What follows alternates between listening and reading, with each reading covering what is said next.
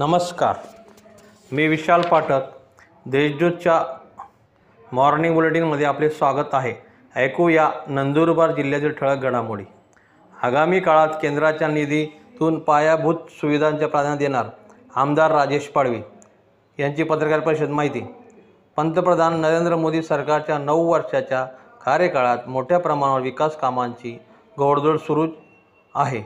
आगामी काळात केंद्र शासनाकडून जो निधी उपलब्ध करून देण्यात येईल त्यातून शिक्षण आरोग्य यासह मतदारसंघात पायाभूत सुविधा प्राधान्याने राबविण्यात येतील. अशी माहिती आमदार राजेश पाडवी यांनी शहादा येथे आयोजित पत्रकार परिषद दिली. उदय नदीवर पूल न बांधल्यास जनआंदोलनाचा इशारा. नर्मदेची उपनदी असलेल्या उदय नदीवर पुलाची नितांत गरज आहे. पुलच नसल्याने ओरपा तालुका अक्कलवा येथे अनेकांच्या बळी गेला आहे. मृत्यूदेहावर अंत्यसंस्कारासाठी जाताना नदी नदीतूनच मार्ग काढावा लागतो.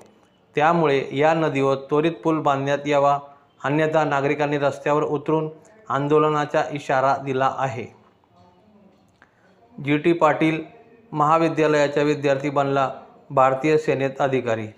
नंदुरबार येथील जी. टी. पाटील महाविद्यालयाच्या छात्रसैनिक विशाल पाटील याची बी आर ओ ब्रँच अंतर्गत जनरल रिझर्व्ह इंजिनिअरिंग फोर्समध्ये ज्युनियर कमिशनर ऑफिसर म्हणून भारतीय सेनेत निवड झाली आहे.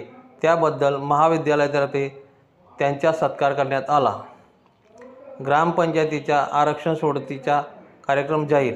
राज्य निवडणूक आयोगाच्या आदेशानुसार जानेवारी ते डिसेंबर दोन हजार तेवीस या कालावधीत मुदत संपणाऱ्या नवनिर्मित तसेच सन दोन हजार बावीसमध्ये चुकीचे प्रभागराज्ञा आरक्षण झाल्यामुळे निवडणुका न होऊ शकलेल्या ग्रामपंचायतीच्या सार्वत्रिक निवडणुकीसाठी नव्याने आरक्षण सोडतीचा कार्यक्रम जाहीर करण्यात आला आहे.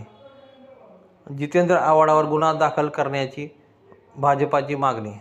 भारतीय जनता पार्टीच्या महिला मोर्चाच्या नेत्या चित्रा वाघ यांच्याबाबत ट्विटरवर आक्षेपार्थ मजकूर अपलोड करून बदनामी केल्याप्रकरणी राष्ट्रवादीचे आमदार जितेंद्र आव्हाड यांच्यावर गुन्हा दाखल करण्यात यावा अशी मागणी भारतीय जनता पार्टीच्या तळोदा तालुका महिला आघाडीने पोलीस अधीक्षकाकडे केली आहे.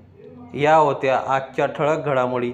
अधिक माहिती व देश विदेशातील ताज्या घडामोडींसाठी देशदूत डॉट कॉम या संकेतस्थळाला भेट द्या. तसेच वाचत रहा दैनिक देशदूत. धन्यवाद.